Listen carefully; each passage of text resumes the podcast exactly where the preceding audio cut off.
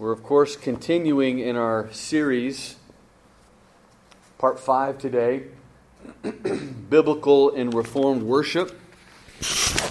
We don't have a lot of time, but I do want to kind of briefly remind you of our goal, because it's been a few weeks, to set forth the Reformed doctrine of worship, to demonstrate how it's supported by Scripture, to demonstrate why we have our doctrine of worship here in this church. What's the thinking behind it? What are the convictions behind it?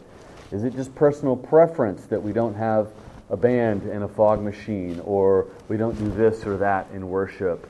To demonstrate what we do and why we do it. And we're kind of answering the question at this point in our study, how do we even approach the question of worship? From Scripture, how do we form our convictions from Scripture in the area of worship? And what I've been arguing is that we're to take a theological approach, that it's not enough just to... My microphone's falling off here. It's not enough just to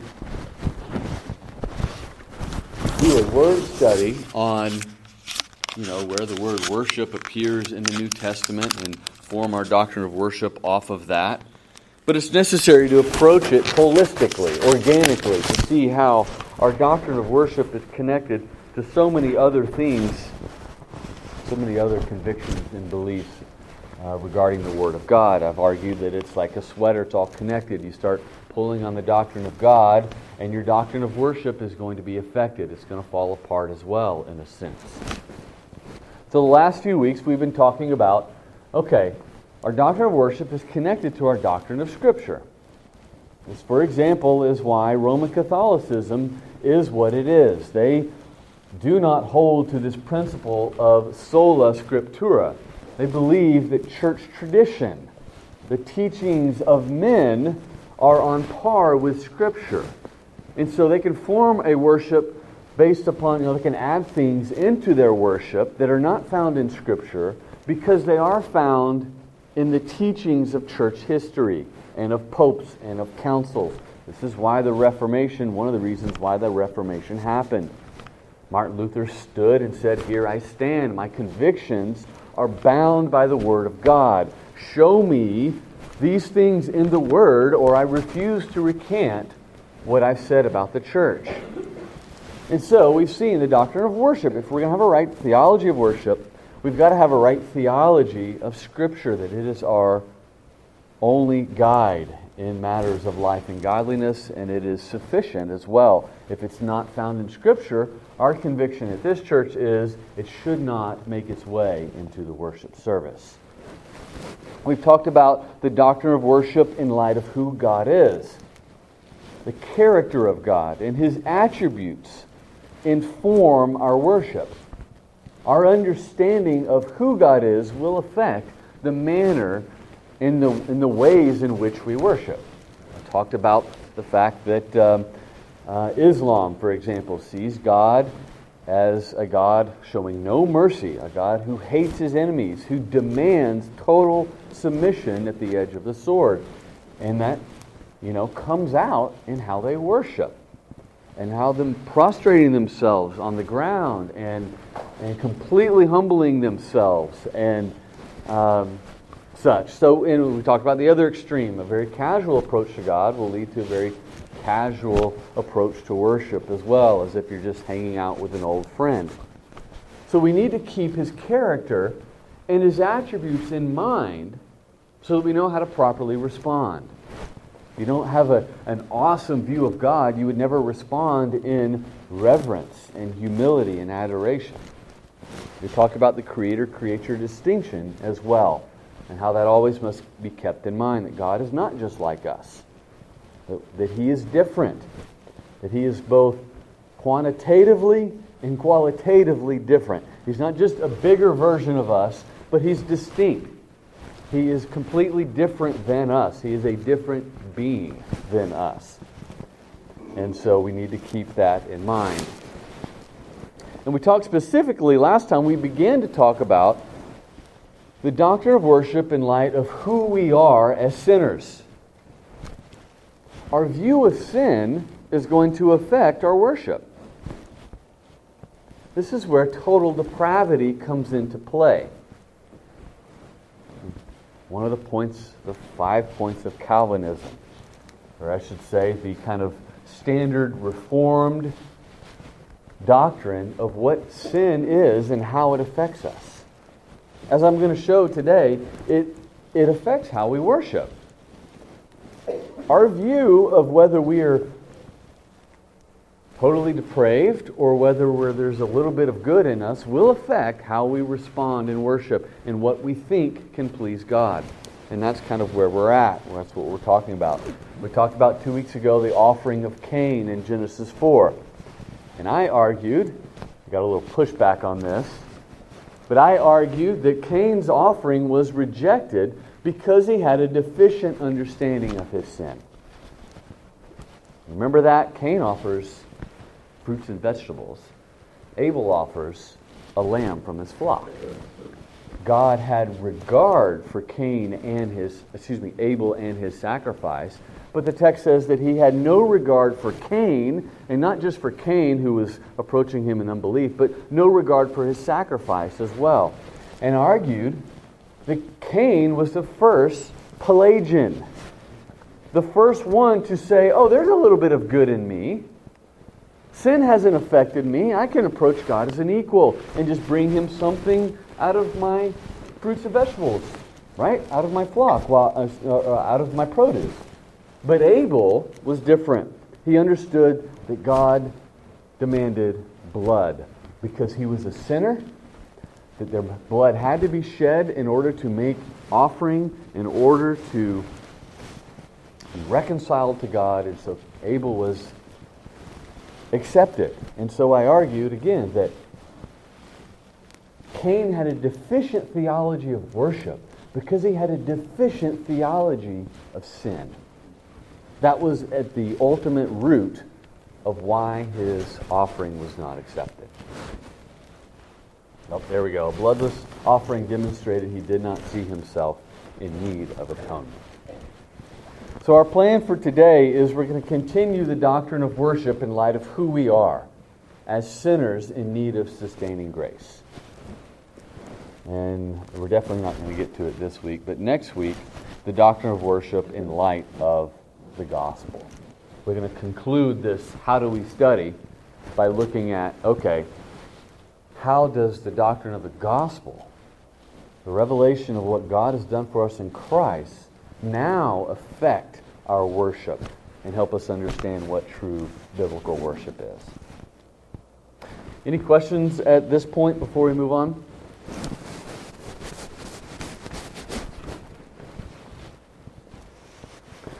So I just want to briefly recount what we believe from our confession about sin and how it affects us. In the London Baptist Confession, chapter 6, it talks about how our first parents, by this sin, fell from their original righteousness and communion with God. And we in them, that means we fell with Adam and Eve in their sin. We are guilty and held guilty and liable for the sin of Adam and Eve. And that corrupted nature that they have is passed down to us as well. We in them, whereby death came to all becoming dead in sin and wholly defiled in the faculties and parts of soul and body. So sin had a devastating effect upon us. And if you don't believe that, just look around us in this world, right? From this original corruption, this is original sin, right? That we sin because we are sinners. We are not sinners because we sin. From this original corruption, original sin that we're born into, we are utterly indisposed,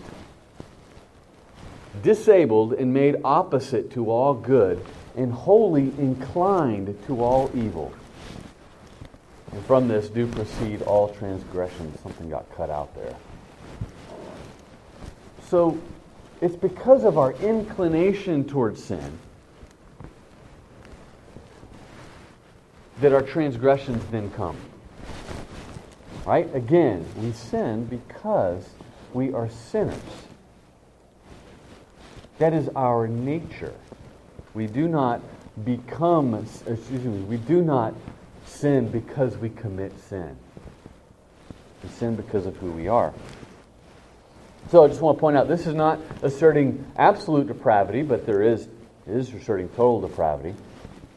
Not absolute depravity as if mankind is now as worse or as bad as he could possibly be. That's not what total depravity means. It's not that man is as possibly evil as he could be. It's just saying that the penetrating nature of corruption reaches to every part of us.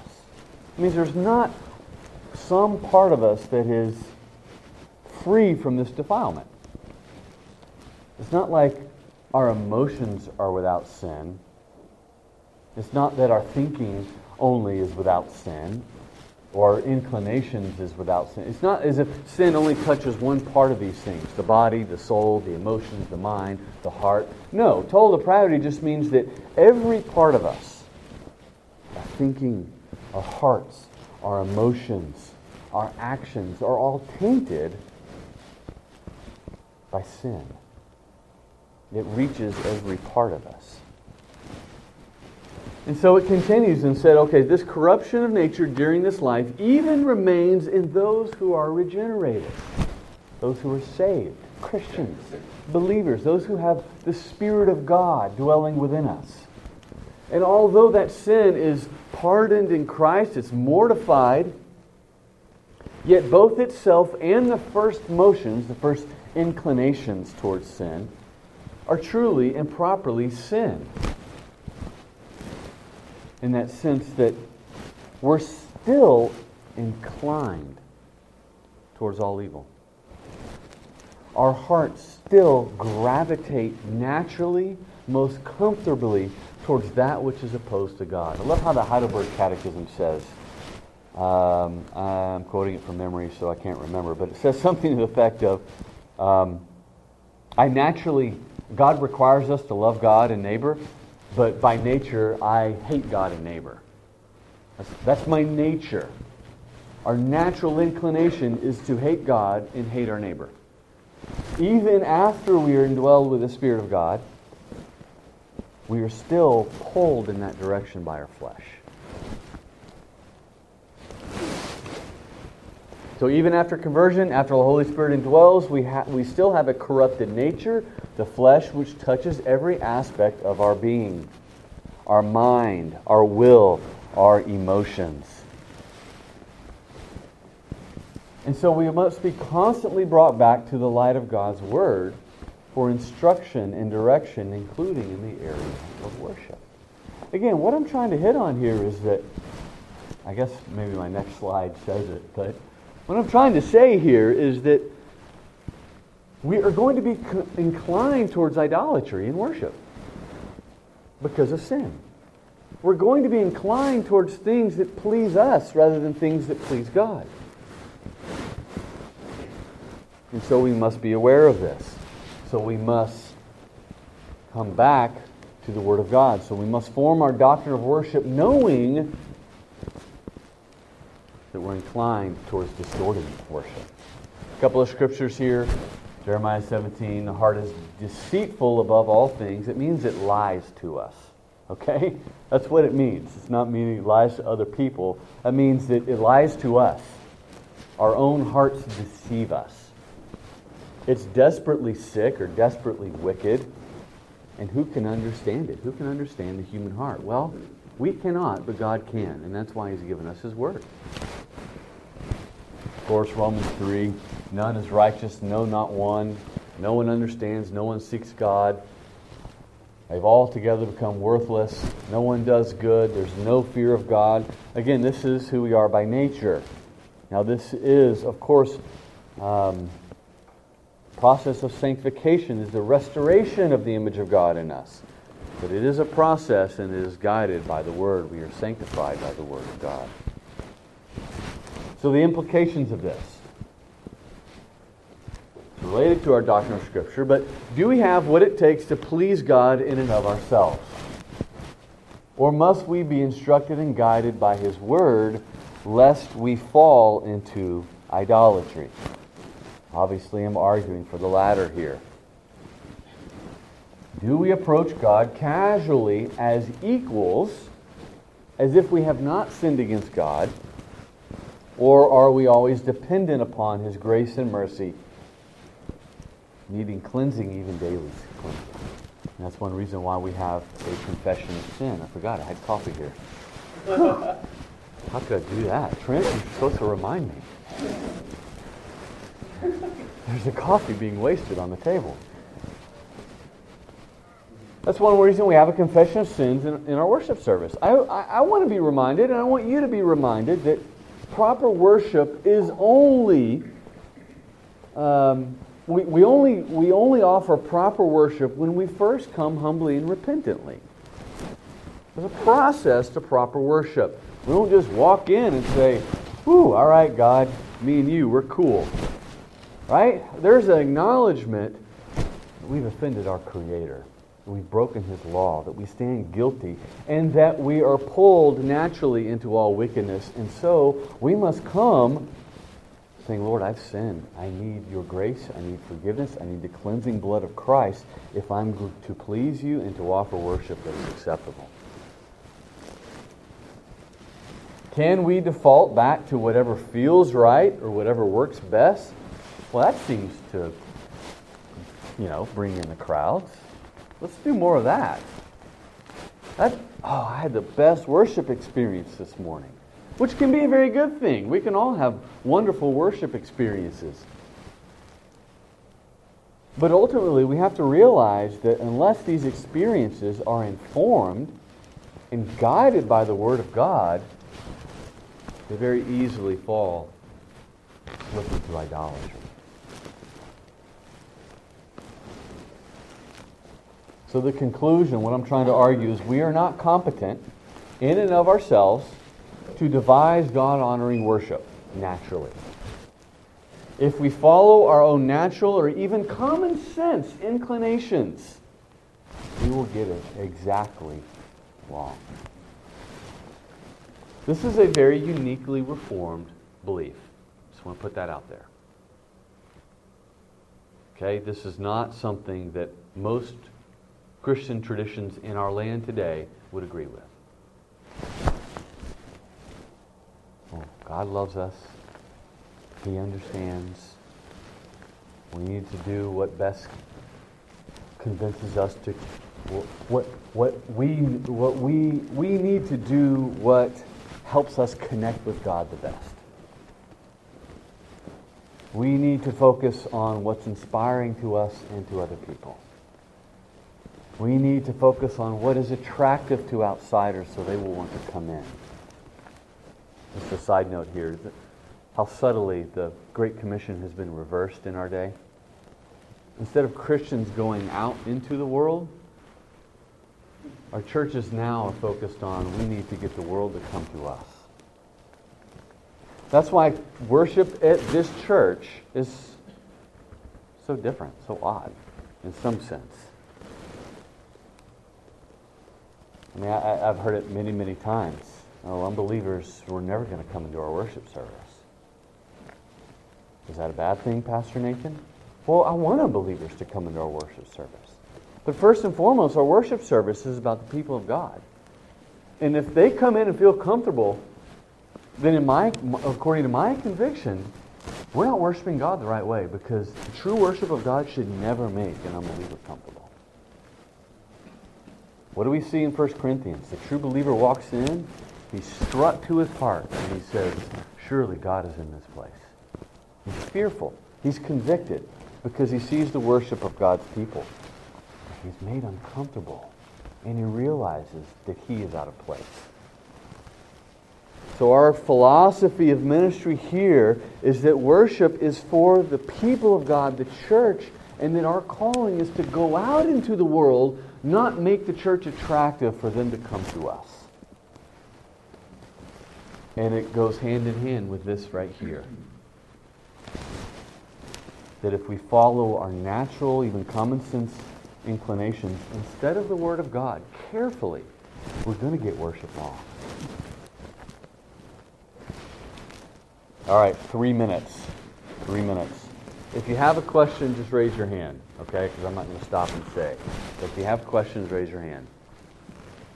Lastly here, our doctrine of sin will affect how we view what is going on when we worship. Talked about this a lot. But is worship about us doing something for God or Him doing something for us or to us? In some sense, yes, we're offering praises to God, without a doubt. But ultimately, our conviction here is that God in worship is doing something for us. That these are things that build us up. We talked about, or Brett talked about it, Pastor Shaw. There we go. It's a funny story, Sophie. In seminary, Greek professor he just had a unique way of calling on people, but he used to call Brett Mr. Shaw. And he called on, he knew Greek, Brett had already had Greek, so he knew a lot of the answers. It was always, Mr. Shaw, could you parse this for us? Mr. Shaw. It's always stuck in my mind, but Pastor Shaw, Mr. Shaw, last week talked about the means of grace. How God uses these things to pour grace into our lives. And that worship, our church service, is not simply an arena where you come to do things for Him, to express your love and devotion to God, which unfortunately is so much of worship music today, talking about how much we love Jesus, right? How much we've experienced Jesus, instead of extolling Him for His greatness and what He has done. In a sense, I think you can go back to, is worship grace-centered or work-centered? Is it something we do for God, or is worship mainly, chiefly, about what God does for us? Is the emphasis in our worship on God's redemptive acts in history, or on our experience in life change? I'm so much better now. That's what I want to sing about. Or do we want to sing about what God has done for us? So our doctrine of sin will affect how we approach worship, what we see is going on. Whether this is something we need in order to put off sin and put on righteousness, or is this something where we just come to sing about our own life story? So the conclusion. Hey, I made it to the conclusion. 1 minute to spare. Properly understanding our sin and need for grace affects how we worship as well as why we worship the way that we do. God has attached His promises to certain means of grace. Again, I'll refer you to last week's lessons. It's on the website. Which serve to strengthen our faith and build us up in holiness. So not only do the Scriptures instruct, direct, command us in the specifics of worship because of our idolatry, our inclination towards idolatry, but there are only certain things that God has attached His promises to. And a right understanding of our sin leads us to devote ourselves to these specific things in such a manner.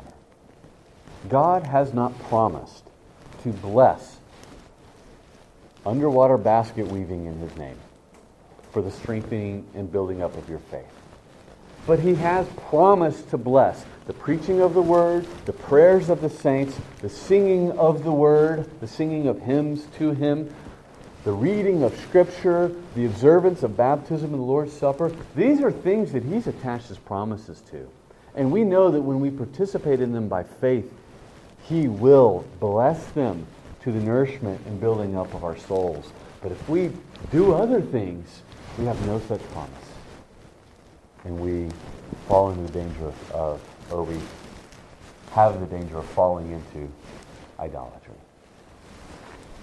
So we must form our doctrine of worship related to the doctrine of sin. I'll take questions in a second, but next week, this is just where we're heading next week, in order to see how the doctrine of the gospel informs our worship as well. Does that see a hand for a question?